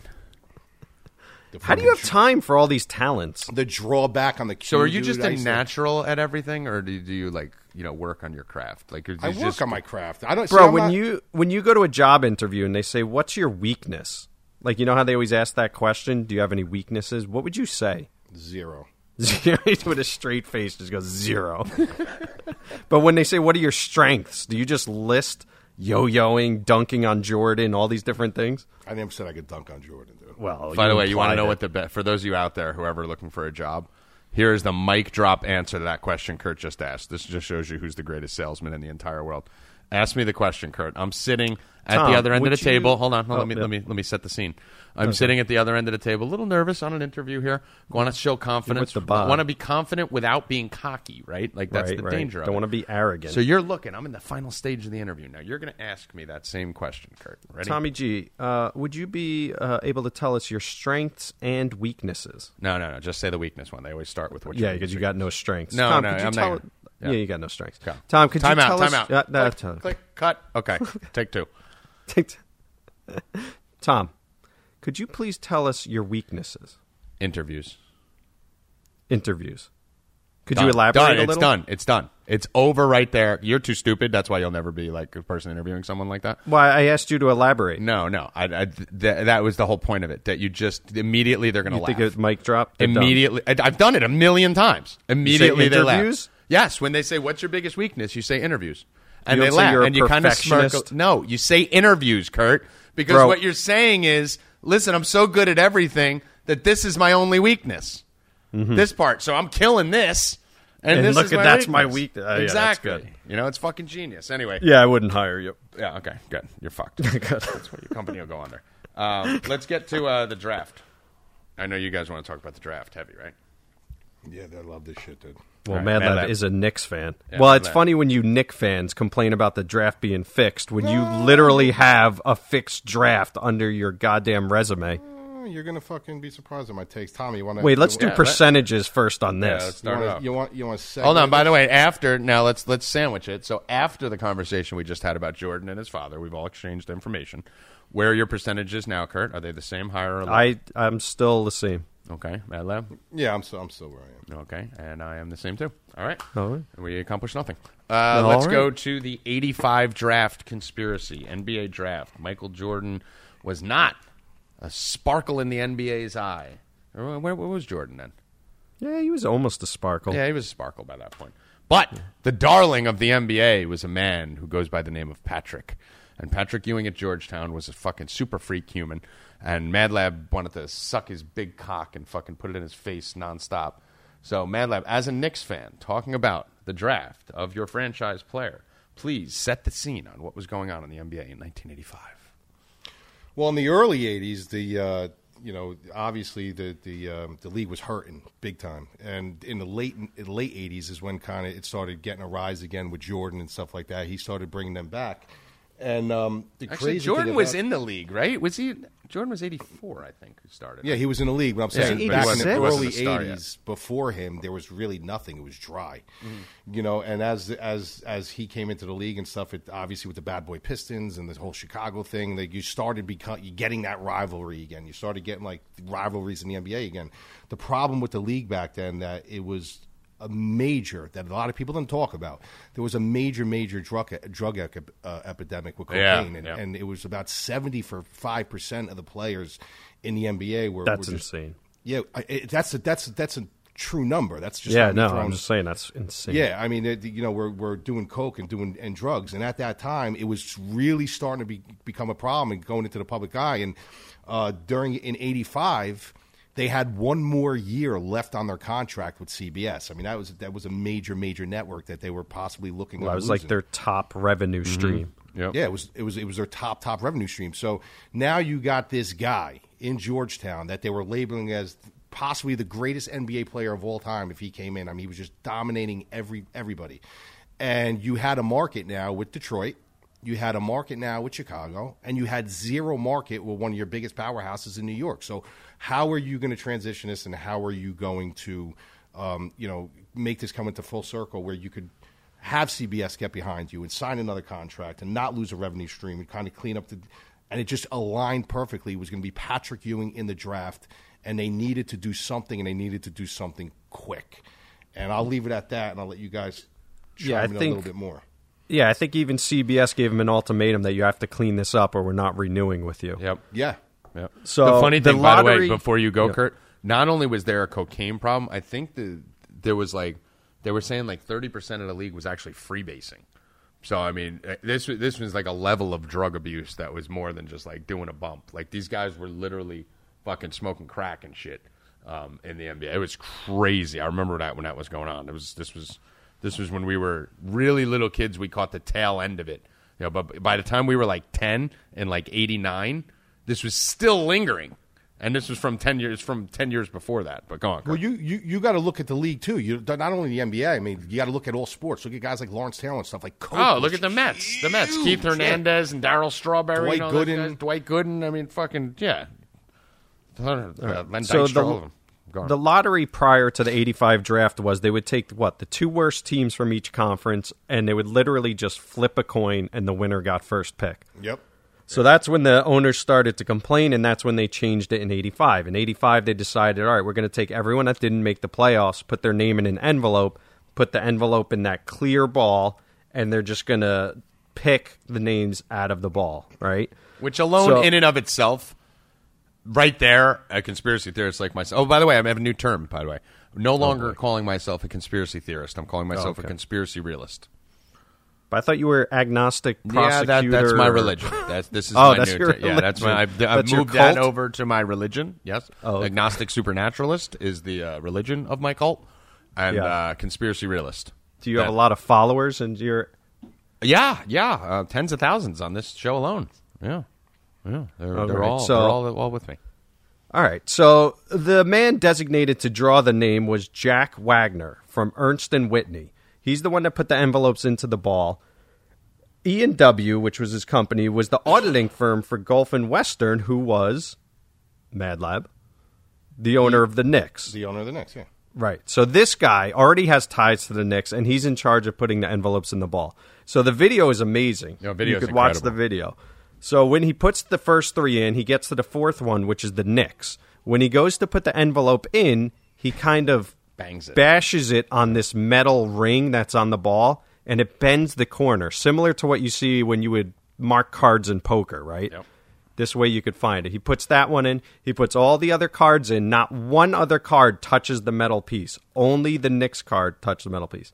So he spins the ball. David Stern, when you see the video, David Stern is just staring at the ball like it's a game of three card Monty. He looked does like he was not trying to it- look that. By the way, Kurt, the other conspiracy theory, and Kurt's is the right one. The the corner one that you're getting into is the real conspiracy that people need to focus on. The whole reason there's two other ones: the frozen envelope and the X-ray glasses. The whole reason about X-ray glasses, which is the That's most ridiculous crazy. one, is actually because of how hard David Stern was staring at the ball. People thought he had X-ray glasses on because he was trying to stare through the fucking envelope. That actually, Yeah, it's a like when you point. play three card Monty and you were, you don't take your eyes off Right. the cards. You're following. So he's following the Knicks card the whole time in the ball. They stop the ball. He gets to it and he lets out a huge breath. Right, and everyone's like, "Well, he must have been nervous." Well, what's he nervous? What's he nervous about? So then they zoom in on the ball, and you can actually, and this is 1985 when the cameras were complete shit. There was no HD, no 4K, nothing. You could see the Knicks card with a bent corner sticking up. Now, where it got fucked up is there was another card on top of the Knicks card. So this is where they freeze it, and you see his hand going to that pile, right? So he grabs the two cards. I don't know who was on top of the Knicks. Let's say it's the Hawks. He takes the two and he flips them real quick. So the Knicks card is on top, and then he pulls the Knicks card, and then that's how the Knicks won the draft. It's amazing to watch 'Cause it, was like right in front of you. You have- you can't argue it. But here's my issue with this. Like, I, I have one. No, Here's no, a no, no, Knicks I, fan. listen, no, I believe that it was fixed. I'm not saying I don't, but here's my issue with this. Think about how dangerous of a idea blueprint that was. Like, this guy is not a young guy. He's an Yes older, and was an no. older guy. Like, He was an older guy. What happens if his nerves? He missed that bar, and he didn't bend the corner of that envelope. What happens then? There's a million different avenues you could have taken to mark that envelope, to have the corner bent already, to have all, all these crazy things. What happens if he went? He can't keep it in his hand, bang it, and pull it back, and then do it again. Like, Well- what if he missed that bar? What would have happened then? Well, A, I'm sure he practiced it a hundred times. There's no way that was his first time doing it. Second, I'm sure they had some kind of backup plan. I'm going to tell you what the backup plan was. Uh, the X-ray glasses. The X-ray glasses. No, the uh, the backup plan was actually uh, putting the envelope in uh, in the freezer. Um, some people said dry ice. Um, from the people that I've talked to who are older, and some people who actually had some more ties to, you know, people elites that would be more in the know on this stuff. Supposedly, the Knicks envelope not only was uh, the one that was banged with the bent corner, but it was in the freezer and it was cold, so you could feel it. Yeah, that It's would funny make because sense. all the other envelope, the two envelopes stuck to it too. When it was Right, and that would have been tricky if he didn't see the corner and he had to feel around for the the cold one. That would have been a disaster. Yeah. But yeah, once you see the video, it's I'm a I'm hundred percent on this conspiracy. no, yeah. I'm I'm one thousand percent. I totally totally agree. But you know what? I don't care. yeah, because you got Patrick. No, Ewing. no, no. Because I listen. I, because i- there's just one thing in the millions and millions and millions of things in sports that have been fixed. You ever it- it wonder really how many is. things were fixed that didn't happen? You know any things that were fixed that we don't even know about? Yeah, everything was fixed. I mean, everything. the- it, it really was like. I mean, dude, I mean, just just listen to the fucking people who were around back then. You know, Franzese and all these guys in the like everything was fixed. Like, dude, you have to watch the Franzese interview. Uh, it's really good. We all know about it, but for like a millennial or someone like that, uh, maybe they won't have may- be as familiar with it. But the Franzese interview, when he just talks about how easy it was, he's like, forget it. I mean, you have Tim Donaghy. You know, when you look at Tim Donaghy, there's there's literally a referee who went to jail in the NBA for fixing games. Like, how are people still thinking that this isn't going on? Like, of course, Grandpa would tell us stories, Kurt, about how they would fix the games, about how him and his guys would pay off players and pay off trainers, and like, God rest his soul. But I mean, come on, like, how stupid do you have to be? You ready for this, guys? Tim Donaghy, we all know who he was. He went to jail for fixing NBA games. You ready for this? And we'll go back to the draft. Tell me, Mad Lab, you'll know these names. Okay, so I'm going to give you some names of NBA officials. You tell me if this sounds familiar. All right, you with me? Mm-hmm. All right, let me just see here. I'm trying to find it. So, have you heard of Joey Crawford? Yep. Of course. Have you heard of Mike Callahan? Yep. Have you heard of Ed Malloy? Yep. Okay, Kurt, have you heard of those three officials? Uh, two of them. Okay. So that's a fucking NBA official, right? Kurt probably only knows those two names. If I name 20 more NBA refs, I guarantee you Kurt may know one of them, right? So Mad Lab knows all three of those. I've heard of all three of them and Tim Donaghy. So these gentlemen have officiated a combined like 150 fucking finals games. Mad Lab, is it safe to say that these are three of the most famous officials in the history of the NBA? Yeah, they're up there. Joey Crawford, fucking Ed Malloy. definitely, definitely Joey. Crawford. And he's the most known for being a fucking piece of shit, right? Like everyone hates Joey Crawford and uh, and Ed Malloy um, and Mike Callahan. What do you think they all? How do you think I'm going to tie them to Donaghy? If you had to guess, Cousins. what do you think? What, do you think I would need to do to be able to convince you that the whole fucking officiating crew is locked in? Would it would it help if I told you that all three of those officials, including Tim Donaghy, who went to jail and admitted to fixing games, all went to the same high school? oh wow. All Did not know four of those officials went to What are the Cardinal? O'Hara High School in Springfield, Pennsylvania. Well, I didn't know that. and none of them went at the same time. Like I don't think I think there was two of them Wait, that went at the same time. All of them are from the same fucking high school. but not the same class. I don't think they were all in the same class. I know they all hmm. went went to the same high school. That is confirmed. That is a fact. I researched that and found that there are different ages. Like Joey Crawford's not the same age as Tim Donaghy. What the fuck are the chances of that? How many officials mm. are there in the NBA? Fifty. Yeah, and that's crazy. four of them came from that. one Wow. small town in Pennsylvania, like at different times. It's not even like they all grew up together and were like, we're all going to become officials. And that, like, these are all 10 year gaps between them.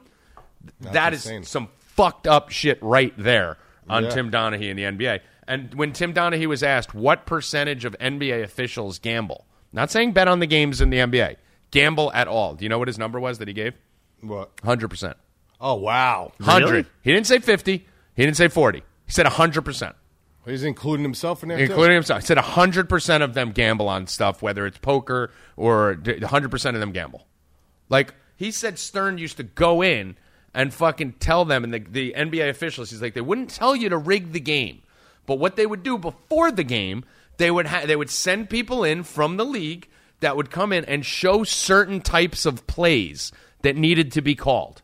So if you had a very physical team like the Pistons, right, like the bad boy Pistons, they would show certain plays that like Mahorn and those guys would make, and they would say these are technical fouls. Make sure that we're on top of this. We're getting a lot of heat because we're not teeing these people up. We need to tee these people up, and that's what they would do.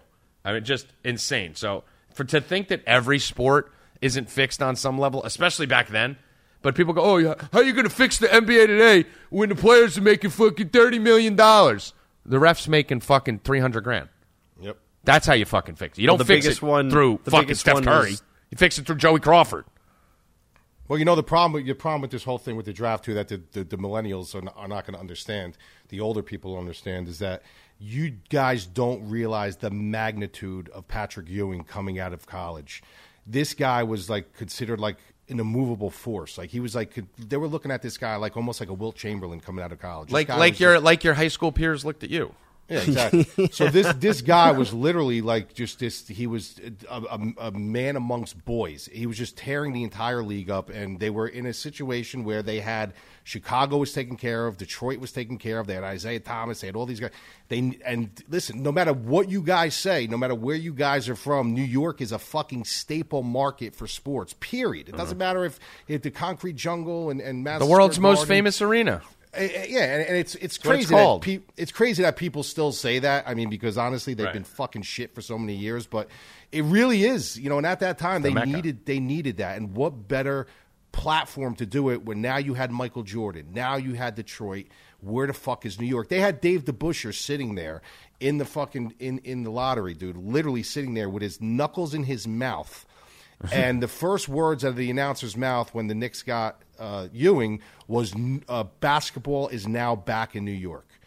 It, it just aligned perfectly. Like there was just no other rhyme or reason. If they would, if he would have went to, if they would have went to any other fucking team, the '90s would have never came to fruition like it did. Period. The, the other big thing with that time frame is centers were everything back Yeah. then. Now Everything. centers are nothing. But with Olajuwon, David Robinson, Shaq, Alonzo Mourning, centers were everything. And Ewing was the biggest prospect of Right. probably the century. And the millennials are looking at him, uh, Ewing's overall career in the NBA, how he was a great center, but he was never able to win a chip. You have no idea what this guy was looked at in college. This guy in college was looked at as a fucking god in college. I mean, Speaking he, of gods, Uncle Danny delivered shoes to him once. Remember, Tom? Yeah, yeah. well, he was another one who was uh, considered to be a really big piece of shit. You know, really big piece of shit. He, Speaking he of was Tom. not a sociable guy. There was a guy that um, that my stepmother used to know that he uh, owned a deli. This guy Pat, and he said that he was like just a really just not a nice dude. yeah, yeah. The, uh, I mean, do you guys have anything else in the '85 draft? No, that's it. No. I mean, there's it's just- amazing to watch. Just draft watch the video. draft is something that's always going to have conspiracy theories tied to it because it's just there's so there's been too many coincidences with the NBA especially from 85 to even LeBron James right like I don't think it happens anymore. uh, I don't know yeah I don't I don't I don't think as much any I don't think anything happens as much anymore but to think things happened and then stopped is you know what does Bobby always say on the conspiracy spots there's nothing more permanent than Everything is temporary real. No, there's nothing more permanent than a temporary government program, right? Like you don't test something out and then stop it, right? Like you don't start fixing games and then fucking just stop. Refs weren't all taking money and now none are taking money. Like you know, come on, it, it's just ridiculous. But LeBron James to the Cavs was one, obviously, because he grew up in Akron. Um, another big one back then was Derrick Rose. That was probably the big, bigger than LeBron um, because the Bulls only he was you know Memphis guy. Uh, he played at Memphis, but he was a homegrown kid. He was from uh, from Chicago, and the Bulls only had a two percent chance of getting Rose, and they lucked into him there coincidentally by some stroke of luck. Uh, you had all the shit that happened with the Cavs after LeBron. Um, the the vetoing of the Chris Paul trade. Like, there's just a lot of stuff that's gone on in the NBA. It's just the shadiest league, and it's fucking ridiculous. Yeah, I agree. I agree. Yeah. You got another uh, Mad Lab can accomplish here, Kurt? Or do you want to go Mad to- Lab, if we gave you six months of prep time, could you win um, any of like the Iron Chefs, any of the cooking shows on TV? Six months of prep time? Six mo- is that too much? No, I don't need that much. but so it is too much. well, let me let me give the, let me give a little backstory. I can't believe you could cook too. Oh, How do you not oh, have oh, hold eight girlfriends. I've been in, oh. I've been in the restaurant business. my Oh, whole then you life. have to win Iron Chef. So if Of you gave me course. if you gave me six months of prep time, I, I think I'd be I'd be a serious contender. Yeah. At least he was modest enough to say a serious contender. So, so I can't wait till Mad Lab goes on Iron Chef and they show the res- resumes of everyone. Um, culinary master, award-winning No, international. no, no, no. You're wrong. That's not the Iron Chef. A lot of these people aren't that, dude. A lot of these people aren't that. They have fucking dudes on there that, that are literally like home dads. Oh my god. I'll fucking smoke anybody at anything. What about McGregor? Could you beat up McGregor? In a street fight? I kind of think Mad Lab could. No, he In a in a street fight? In either. Uh, in a, in a sh- bro, He's so street much fight. bigger. Bro, in a street fight, let me explain something to you. You have no idea how little he is in a street fight. Yeah. If you think that guy's going to be able to jump up and try to grab an arm or grab my fucking throat without me picking him up and fucking slamming Right him now, through- we're talking. Hold I- on a second. Right now, if you think I would let that guy latch onto me without me picking him up and throwing him through a fucking car windshield, you're out of your fucking. oh, It would take one fucking elbow to his fucking face from my fucking ham hock of forearms to literally send him back to Ireland. What about Khabib? Is Khabib's not big. That's what I'm Yeah, saying. He's not but- small, but he's what, like 5'9", 5'10"? What is how tall is he? Yeah, but in a, in a uh, that's a little bit Yeah, different. Khabib's 5'10". That's a different animal. It's a little bit of a different of an. But I mean, listen. I mean, if you want to be honest, Khabib's striking is weaker than McGregor's. Yeah, but it doesn't matter. McGregor could fucking dude. But if you're in a street fight where Like, there's I no, tell, I there's- tell everybody this. The same thing with Mayweather. Like they said, can you beat Mayweather? I, dude, if you have no idea, you guys got to remember. You see these guys in the cage with a guy their size. If you saw what Mayweather looked like, I don't know if you, any of you have ever seen him in person. If you saw him, he literally looks like a twelve-year-old boy. well, he's like five six, five seven, right? But Okay, so- I mean, McGregor's like five nine. Like he's he's taller than fucking little fucking Mayweather. Wait, like, Tom, you would take McGregor over Mad Lab? one hundred percent. in a in a street fight. In a, in you a could, fucking you could street fu- fight, You can fight in your bathroom. I don't care what you fight. dude. yes, of course. Dude, I would No literally just- way. Dude, I would literally fucking just be like, ah! "Rah!" So much bigger. Kurt, of course. And McGregor has no ground game. it doesn't matter. He'd be on his neck in a second. Yeah, and I would oh, shit. fucking literally just fucking flip him into a fucking Mazda Miata windshield, dude. What about Khabib? What do you? What He's the- a different animal, dude. That dude's a different fucking What do you think? animal, bro. Street fight, you and Khabib. Nah, I wouldn't even. Nah, I mean, he's a different fucking human, dude. That dude's fucking weird. Jon Jones, Oh, forget it. No, no, no. He's a big guy, dude. Cormier. Yeah. Dude, Cormier's my boy, dude. I would never even fucking want to fight. Is there any like big name you Daniel think you could take? Cerrone, Who the fuck is Daniel Cerrone? Yeah, cowboy. cowboy. oh. Daniel. street, oh, dude, he's got a fucking glass jaw, dude. I fucking knock, I hit him once. He fucking be singing fucking whistling Dixie. Dude. I said, I can't believe I said Daniel. I'll tell you what. it's good. You know why I said Daniel? Because I was looking up Cormier to see how big he was, and I had Daniel Cormier up on my thing, and it said Daniel instead of Donald. Do you do you know who? There's. Let me tell you something. There's one fucking dude in his fucking prime in a street fight that I probably would put him against anybody, bro, in a street fight. Dude. Ferguson? Uh, no, fucking uh, Bas Rutten, dude. That was a bad motherfucker back in the day, street fighting wise. I'm not talking about in the fucking cage or in the ring or anything. That dude, street wise, dude, was one of the baddest motherfuckers you've ever met, dude. You think you think I could beat him?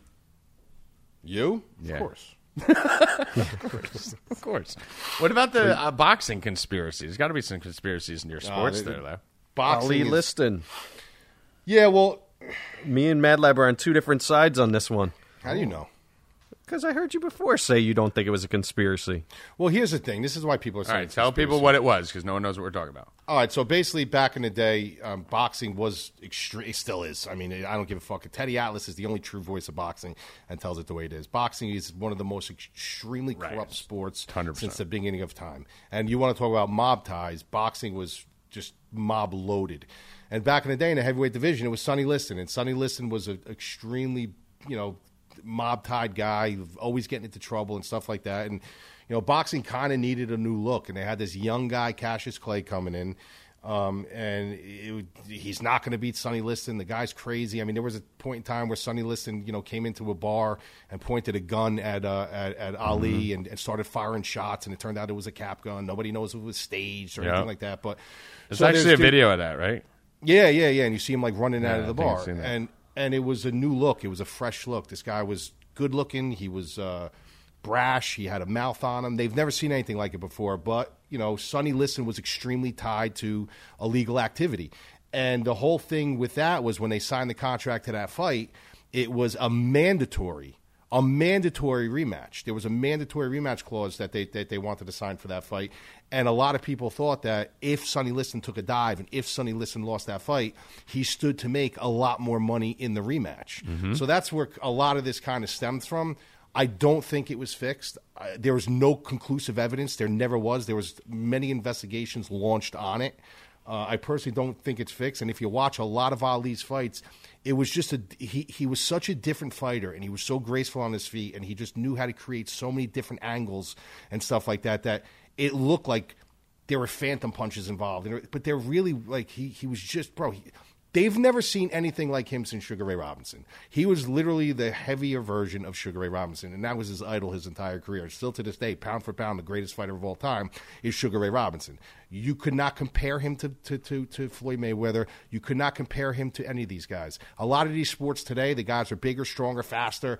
Uh, you know, the Ray Lewises, you know, back in the day, and I mean, there's certain guys like Ronnie Lott that can compete with safeties and shit today, but there is nobody, and I will tell you this to the end of time, there is nobody today that had the speed, the grace, the power, and the just overall fight IQ than Sugar Ray Robinson. He would beat any human alive right now in his prime. Any human alive.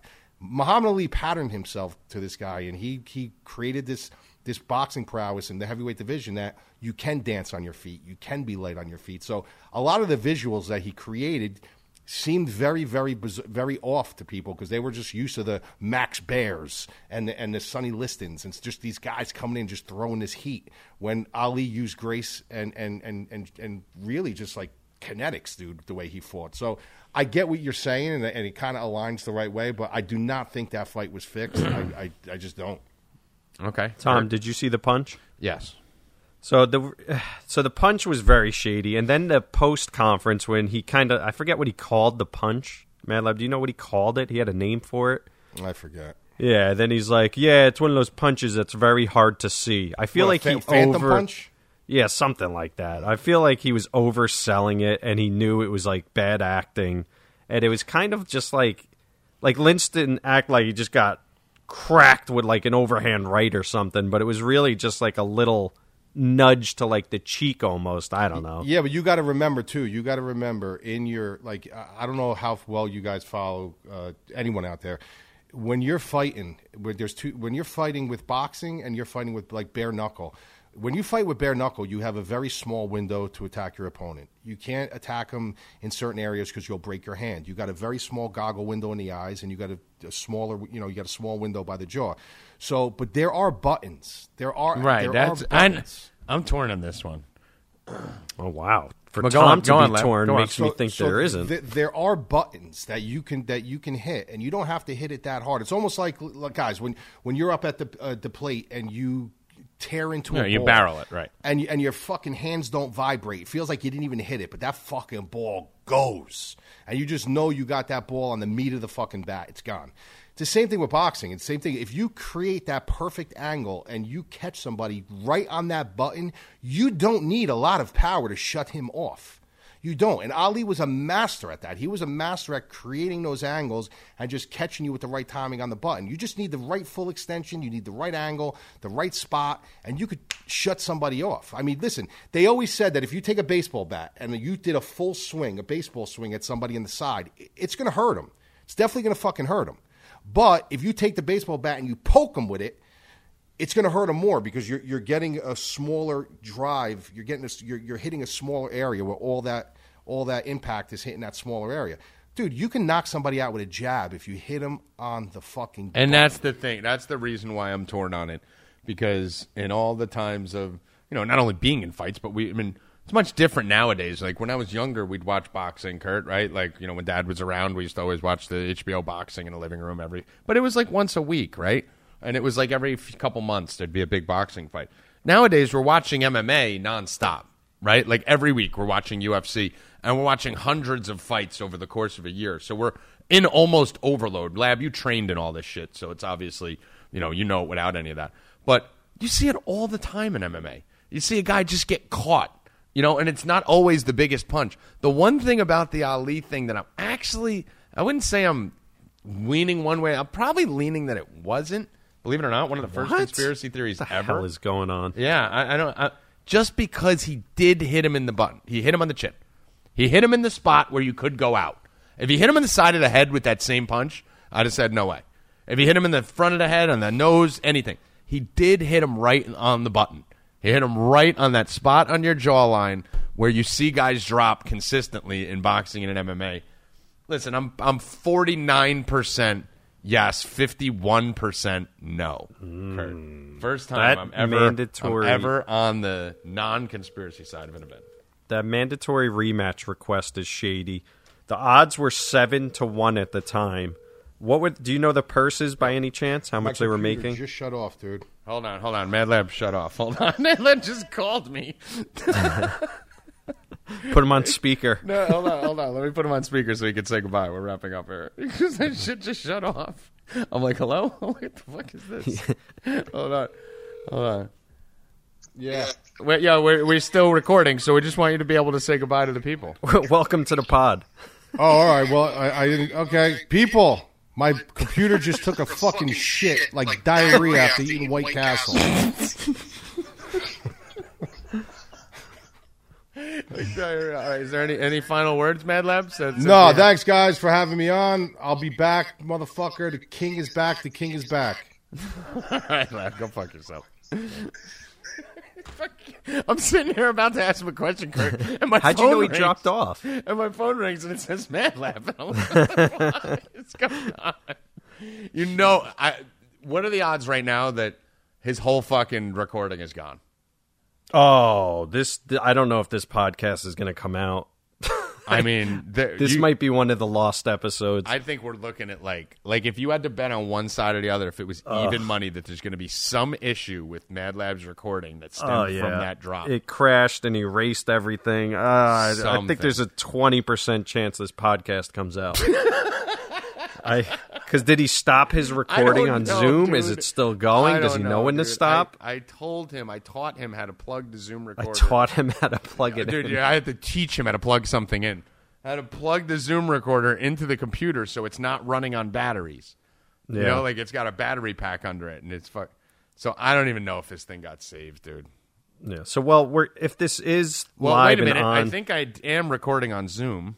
So, oh, he dropped off that, but that'll be fine. So if this recording ended up being shitty, then I'll just tell everyone. I don't know if the Zoom is working because it doesn't highlight my name when I'm talking. so I don't know. if if- that's working either. I don't know if that's working. we may be either. talking to ourselves. Who knows? And uh, hopefully, at some point, you guys are hearing this conversation between me and my brother, uh, because that means you got through the podcast, Kurt. Yeah, so what we're going to do is we didn't have Bob or Ben on. Uh, Bob couldn't come on. Ben said he didn't know much about these topics. We're going to shoot for Monday. It's highly unlikely because Tom is usually dead to the world on Monday. Yeah, buddy. And we could do um, a bunch of stuff that's going on right now. Oh, we got a lot of shit. We could do the. Uh, I mean, Jesus Christ, there's so much conspiracy stuff. So yeah, we're gonna bang out a hardcore conspiracy one uh, early in the week for you guys next week. Now that football's ending, we'll be able to get back on a more regular schedule too. I'm going to try and bang out two of these a week with you guys. Uh, which, No chance. Listen, do not quote me on that. It'll probably be one every no- six weeks. If you get two a month, I'd be impressed. yeah, that's impressive. That's impressive. I am a busy. this man. one almost didn't happen. This almost came late. Yeah, and we and we probably just lost it, so it probably never did. Yeah, happen. and it probably won't happen. But it didn't happen. It's like Yeah, fucking fair enough. We're in an alternate universe. But uh, there will be more also working on a, a home for No Mercy. Dot com. A home? A home, a little home for No Mercy to live. You know what I'm talking about. I know nothing. Oh, okay. Well, we're doing some other stuff. Kurt doesn't even know because he's an idiot. But more stuff know. coming. Uh, once we get through the new year, football season's a fucking nightmare. Trying to get Jeff Manns back on some of the pods. But make sure you guys check out because you do have access to us, like Kurt said at the beginning of the show. EliteFantasy.com. Uh, me and Jeff are doing the Friday night show. Today's Friday, right? That's tonight. Oh, This fuck. tonight. Are you doing a show tonight? Yeah, we're doing a show tonight. There so you if you're hearing this now, go over to elitefantasy.com, sign up, and uh, listen to me and Jeff do the show tonight, 7 o'clock. Uh, Elite Sports Betting every Tuesday and Thursday, 1 p.m. Me, Rob, and a tons and tons of guests uh, going over there doing the sports betting stuff for free, giving you guys free betting picks all around the year. Doesn't matter what sport, uh, we'll cover it. Hit us up on Twitter at the bod, no mercy, at no mercy pod, and at Tommy G. And Kurt, any final words for the people? Uh, voting will be next week. I I'm going to ask you right now: Should we include Mad Lab in co-host of the year, or is it too late? Oh, See, I think this. I think He did finish second last year. one. It's going to have to depend on whether his this episode even gets out. Oh, that's 'Cause if, true. If yeah, but I mean, I don't. I don't think. I mean, I don't know. That hurts you. I, oh, kills me. Really cuts into your your viewership. I'm basically out if Mad Lab's. Well, I mean, we could. Oh, but you know, I was going to say we could separate it. Conspiracy co-host of the year, yeah, I might have to do that. but this. well, was I mean, a, the this interns. was a conspiracy episode. Oh shit, that's right. Uh, he didn't make it through the whole episode, so I don't think he qualifies. you have to complete a full game. yeah, if you can't complete a full episode, you don't qualify. have an And Mad Lab has dropped out of every episode we've ever done. You have to have an hour and forty minutes of, of log time in order to qualify. Yeah, so he's out. He never makes it through. Like even when he keeps his energy up, dude. I heard what you said before when you said the forty minute mark. If you guys, if you guys are paying attention, if you rewind it back to like what is probably the forty, It was like the 39 39th on your recording or thirty seventh by the time we plug the intro into the front of it. Mad Lab is notorious for coming out the gate hot and then fading. And uh, 40 minute mark when I was asking if he's there, I heard you go, oh, must be 40 minute mark.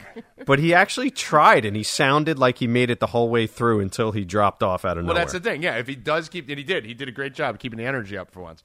And now he kept the energy up, and then his fucking uh, computer fell apart. so, anyway, for the bod, I am Tommy G. We'll be back with Bob's lessons and Benjamin doing some hardcore Kevin Spacey conspiracy shit, fucking uh, Satanism. All, there's so much stuff. We have a list. Oh, I of upped like, my Q percentage. oh yeah.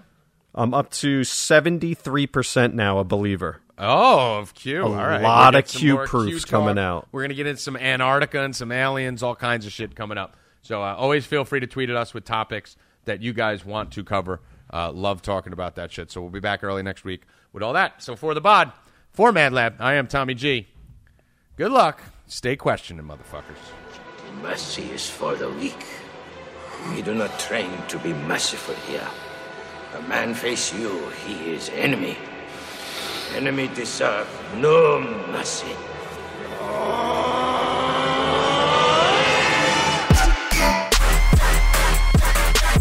Ain't, ain't ain't no mercy.